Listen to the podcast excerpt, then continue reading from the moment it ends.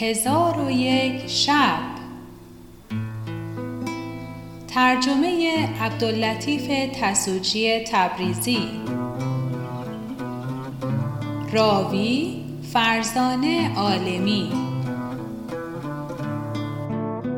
شب چهلم.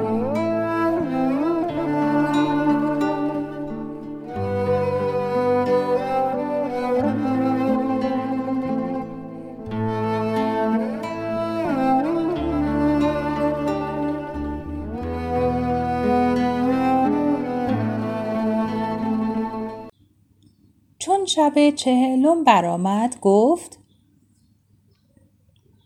ای ملک جوانبخت چون قانب ابن ایوب صندوق به خانه برد بکشود پری پیکر را به در آورد. آن ماهروی دید که منزل قانم جاییست خرم و مکانی است نیکو و فرشهای حریر در آنجا گسترده و بخچه بخچه دیباها گذاشته. دانست که قانم بازرگان است. چون قانم پسری بود قمر منظر آن نازنین بدو مفتون گشت و بسته کمند محبتش شد و گفت خوردنی بیاور. قانم به بازار رفت. برای بریان و حلوا و می و شمع و نقل خریده بیاورد. دختر چون او را بدید بخندید و در آغوشش گرفته ببوسید و مهربانی کرد. پس از آن خوردنی بخوردند و به حدیث گفتن بنشستند. چون هنگام شام شد قانم برخاست و شمها و قندیلها بیافروخت. مکان روشن شد و نشاط انگیز گشت. در خانه فرو بستند و می بنهادند. قانم قدهی خود بنوشید و قدهی بدو داد و زیبا سنم نیز قدهی خود نوشیده قدهی به قانم بپیمود و با هم ملاعبه می کردند و می خندیدند و غزل همی خواندند و تا نزدیک صباح در عیش و نوش بنشستند. آنگاه خواب بر ایشان غالب شد. هر یک در جای خود بخسبیدند تا اینکه آفتاب برآمد. قانم برخواسته به بازار شد و گوشت و شراب و نقل و شم بخرید و به خانه بازگشته با هم بنشستند و خوردنی بخوردند. پس از آن به بادگساری و ملاعبه مشغول شدند تا اینکه گونهشان سرخ شد و شرم کمتر گردید. قانم ابن ایوب آرزوی بوسه و خیال هماغوشی کرده گفت ای خاتون اجازت ده که دهان تو را ببوسم. شاید آتش دلم فرو نشیند. پریروی گفت ای قانم صبر کن که من مست شوم و بیهوش افتم. آنگاه مرا ببوس تا من ندانم. پس از آن محروی سرفقامت بر پای خواست و پاره ای از جامعه های خود کنده با یک پیراهن بلند بنشست. قانم را نفس طالب و شهوت غالب گشته گفت ای خاتون شب قدری چنین عزیز و شریف با تو تا روز خفتنم هوس است وه که بدین خوبی در شب تار صفتنم هوس است ماهروی گفت این کار نخواهد شدن از آنکه به بند شلوار من کلمه دشوار نوشتند. قانم شکست خاطر شد و بدان سان همی بود تا شب دیگر برآمد. قانم برخواسته قندیل ها و شمها بیافروخت. منزل نشاط انگیز شد. قانم به پای سنم افتاد و پای او را ببوسید و گفت ای سیمینتن اسیر عشقت را رحمت کن و بر او ببخشای. فرشته لقا گفت آقای من به خدا سوگن من بر تو عاشقترم و بیش از تو بسته کمند محبت تو هستم. ولکن می‌دانم که به وصل من نتوانی رسید. قانم گفت سبب را بیان کن. دخترک گفت به زودی سبب باز گویم که عذر من بپذیری. پس از آن لوبت چین خیشتن در آغوش قانم بیانداخت و دستها به گردنش افکنده او را همی بوسید و مهربانی همی کرد و وعده وسالش همی داد تا هنگام خواب رسید. در یک خوابگاه بخفتند و هر وقت قانم آرزوی وصل می کرد دلارام معذرت می خواست. تا یک ماه بدین سان گذشت. هر دو را عشق افزون گشت و هیچ کدام را مجال صبر نماند تا اینکه شبی هر دو سرمست به یک خوابگاه اندر بخسبیدند. قانم را خواب نمی برد و دست بر تن او همی مالید تا دست به بند شلوارش برده قصد گشودنش کرد. زهر جبین بیدار گشته بنشست و قانم نیز در پهلوی او نشسته بود. دخترک قمر سیما گفت چه قصد داری؟ قانم گفت با تو خفتن و تمتو گرفتن هوس دارم. دخترک گفت اکنون راز خیشتن آشکار کنم تا رتبت من بدانی و عذر من بپذیری. در حال دست برده دامن پیراهن بدرید و بند شلوار خیش بگرفت و با قانم گفت این خط که به بند شلوار من نوشتند برخان قانم دید که به آب زر نوشتند ای پسر ام پیغمبر تو از برای منی و من از برای تو هستم. قانم چون آن را بخوان دستش بلرزیده با او گفت حدیث خود بازگو. دختر گفت من از خاصگان خلیفه هستم و مرا نام قوت القلوب است. از پروردگان دارالخلافم. چون بزرگ شدم خلیفه حسن خدا داده من بدید. مرا به کنیزی قبول نمود و به خود کابین کرد و در قصری مرا جای داد و ده تن از کنیزان به خدمت من بگماشت و این زیورهای زرین و این عقد مرصع که می‌بینی به من داد. پس از آن خلیفه به شهر دیگر سفر کرد. زبید خاتون به کنیزکانی که خدمتگزار من بودند سپرد که چون قوت القلوب بخسبد پاره بنگ در بینی او بنهید و یا در شرابش کنید. کنیزکان به فرمان سید زبیده بنگ بر من بخوراندند من از خیش برفتم. سیده را با خبر کردند. سید زبیده مرا به صندوق اندر کرده و به خاج سرایان فرمان داد که مرا در جایی پنهان کنند. ایشان نیز همان شب که تو به فراز درخت بودی صندوق به مقبره آوردند و چنان کردند که دیدی و خدا تو را سبب خلاص من کرده بود که مرا رهاندی و بدین جایم بیاوردی و با من احسان کردی. حکایت من این بود. چون قانم ابن ایوب این سخنان بشنید و دانست که قوت القلوب از آن خلیفه است از بیم خلیفه به بستر رفت و در گوشه منزل تنها بنشست و خیشتن را ملامت کرده در کار خیشتن به فکرت اندر بود. و در عشق آن لعبت پریروی میگریست آنگاه قوت القلوب برخواست قانم را در آغوش کشید و او را همی بوسید ولی قانم دورتر می نشست و او را از خود دور می کرد و هر دو غرق دریای محبت یکدیگر بودند. چون روز برآمد قانم برخواسته جامه بپوشید و به عادت هر روز به بازار رفت و خوردنی بخرید و به خانه آورد. دید که قوت القلوب گریان است. چون قانم را دید از گریستن باز ایستاد و تبسم کرد و با قانم گفت این یک ساعت جدایی تو مرا سالی نمود. چگونه من به دوری تو شکیبا توانم بود؟ سخنان پیش یک سونه و برخیز و تمتع از من بگیر. قانم گفت العیاد بالله این کار نخواهد شدن. چگونه سگان بر جای شیران نشینند؟ چیزی که از آن خلیفه باشد بر من حرام است. پس قانم خیشتن از وی دور همی داشت و در گوشه منزل تنها همی نشست. قوت القلوب را از خودداری قانم عشق افزونتر گشته برخواسته در پهلوی قانم نشست و ملاعبت آغاز نمود و قده بر وی همی پیمود تا هنگام خواب شد. قانم برخواست و دو خوابگاه بگسترد. قوت القلوب گفت این خوابگاه دویومین از بحر کیست؟ قانم گفت یکی از برای تو و یکی از برای من است. پس از این بدین گونه خواهیم خفت. آنچه که از مال خاجگان باشد مملوکان را حرام است. قوت القلوب گفت این سخنان بگذار که از تقدیر سر نتوان پیچید. قانم خواهش او نپذیرفت و جداگانه بخسبید. قوت القلوب را میل و شوق افزونتر کردید سه ماه بدین سان گذشت. آنچه که قوت القلوب نزدیک آمدی قانم دوری کردی و گفتی که خواسته خاجگان مملوکان را حرام است. پریروی را مهنت و حزن غالب آمد و اندوهش افزون شد و این ابیات برخواند. نه دست با تو درآویختن نه پای گریز نه احتمال فراق و نه اختیار وصول.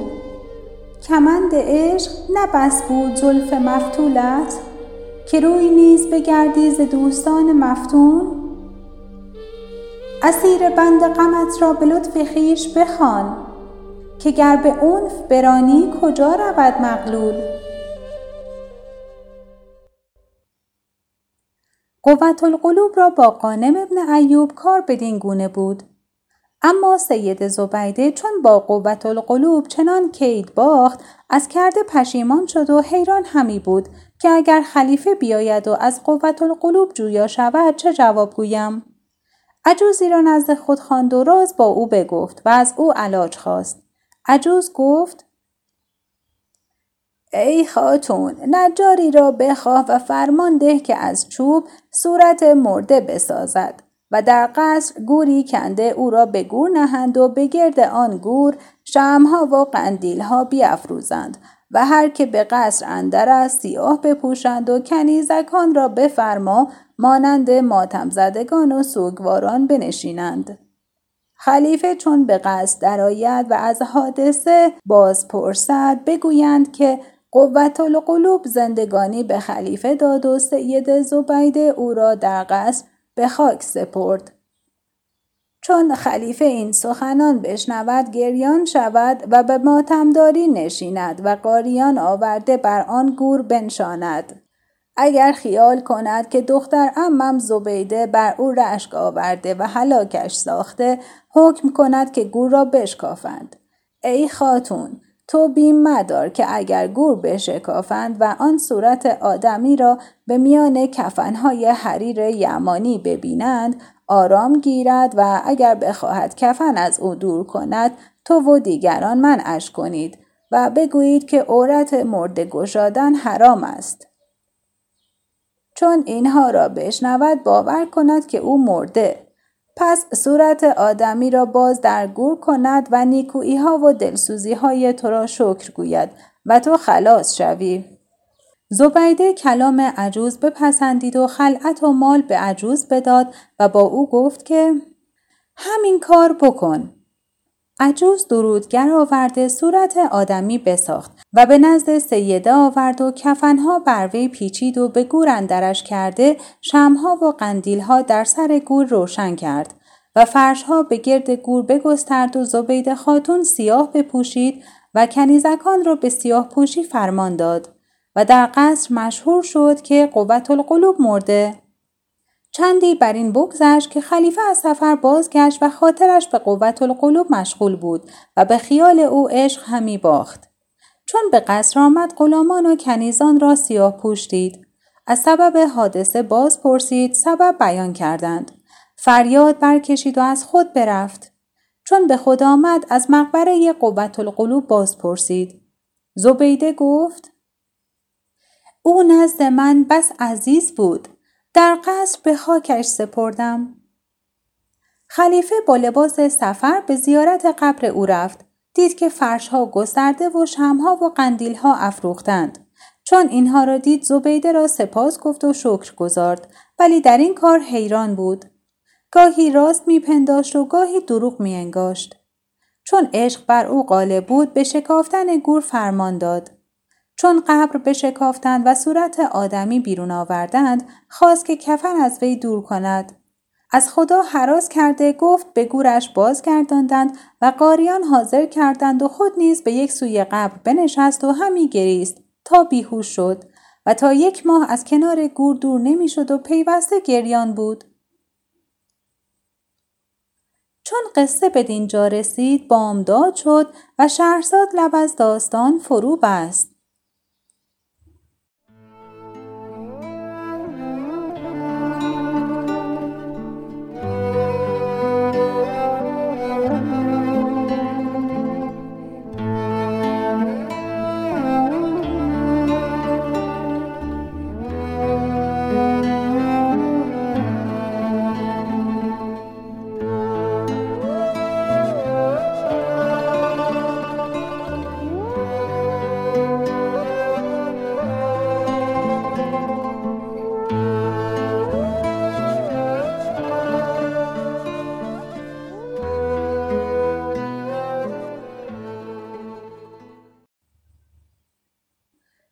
شب چهل و یکم برآمد گفت ای ملک جوانبخت خلیفه تا یک ماه در کنار گور همی گریست. پس از آن در دیوان بنشست. عمرا و وزرا حاضر آمدند. پس از ساعتی باریافتگان را مرخص فرموده خود به حرمسرا بازگشت. کنیزکی در بالین و کنیزکی در زیر پای خیشتن بنشاند و بخسبید.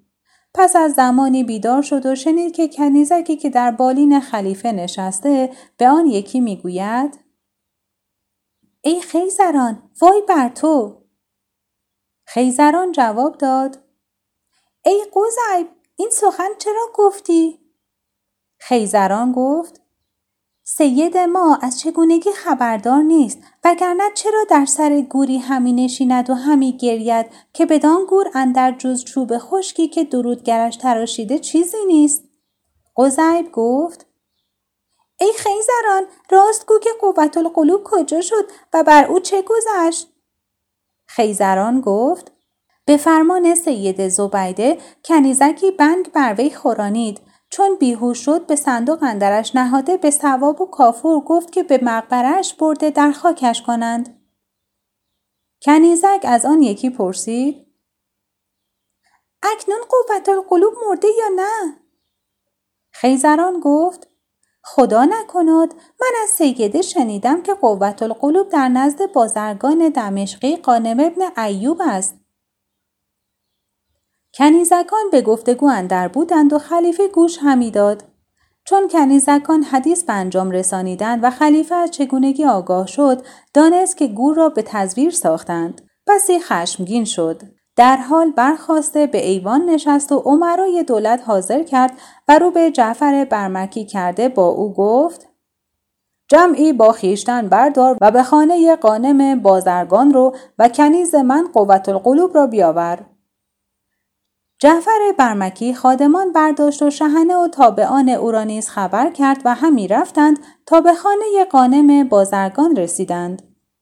قانم در آن ساعت از بازار بری بریان آورده با قوت القلوب همی خوردند و قوت القلوب لقمه گرفته به دهان قانم می برد که وزیر و شهنه و خادمان چهار سوی خانه قانم را گرفتند.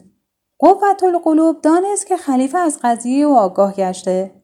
گونهش زرد شد و دلش تپیدن گرفت و مرگ را عیان بدید و با قانم گفت تو خیشتن برهان.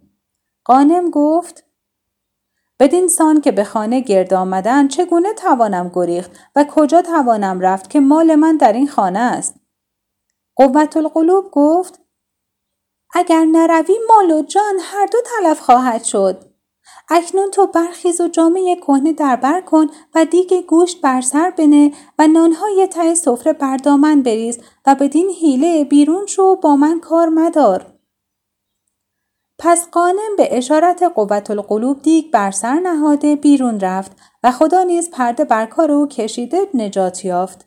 خادمان چون به خانه گرد آمدند جعفر از اسب به زیر آمد و به خانه اندر شد و قوت القلوب زر نقد و عقدهای مرصع و زرینه و گوهرهای قیمتی به صندوق اندر محکم کرده بود. چون جعفر را دید بر پای خواست و زمین ببوسید و گفت ای وزیر بینظیر بر آنچه خدا خواسته بود قلم برفت. جعفر با او گفت یا سیدتی خلیفه مرا به گرفتن قانم فرمان داد. قوت القلوب گفت او بار بسته به دمشق روان شد و تو این صندوق از برای من نگاه دار و به قصر خلیفهش برسان. جعفر برمکی صندوق به خادمان بداد و اموال قانم را به قارت بردند و قوت القلوب را برداشته به قصر خلیفه آوردند. جعفر ماجرا به خلیفه باز گفت. خلیفه فرمان داد که قوت القلوب را به خانه تاریکی بنشانند و پیرزنی را به خدمتگذاری او بگماشت. و گمان خلیفه این بود که قانم از او تمتع گرفته پس کتابی به سلطان محمد ابن سلیمان زینی که نایب دمشق بود بنوشت و مضمون این بود که در آن ساعت که نوشته مرا بخوانی قانم ابن ایوب را گرفته بدینجا بفرست. چون منشور خلیفه به سلطان محمد برسید آن را ببوسید و در اسواق ندا بدادند که هر کس قارت همی خواهد به خانه قانم ابن ایوب رود. مردمان گروه گروه روی به خانه مردمان گروه گروه روی به خانه قانم گذاشتند و مادر و خواهر قانم را دیدند که صورت قبری ساخته بر سر آن نشستند و گریانند. ایشان را بگرفتند و خانه به یغما بردند و کسی نمی‌دانست که سبب چیست. چون مادر و خواهر قانم را پیش سلطان حاضر کردند، احوال قانم را از ایشان باز پرسید. گفتند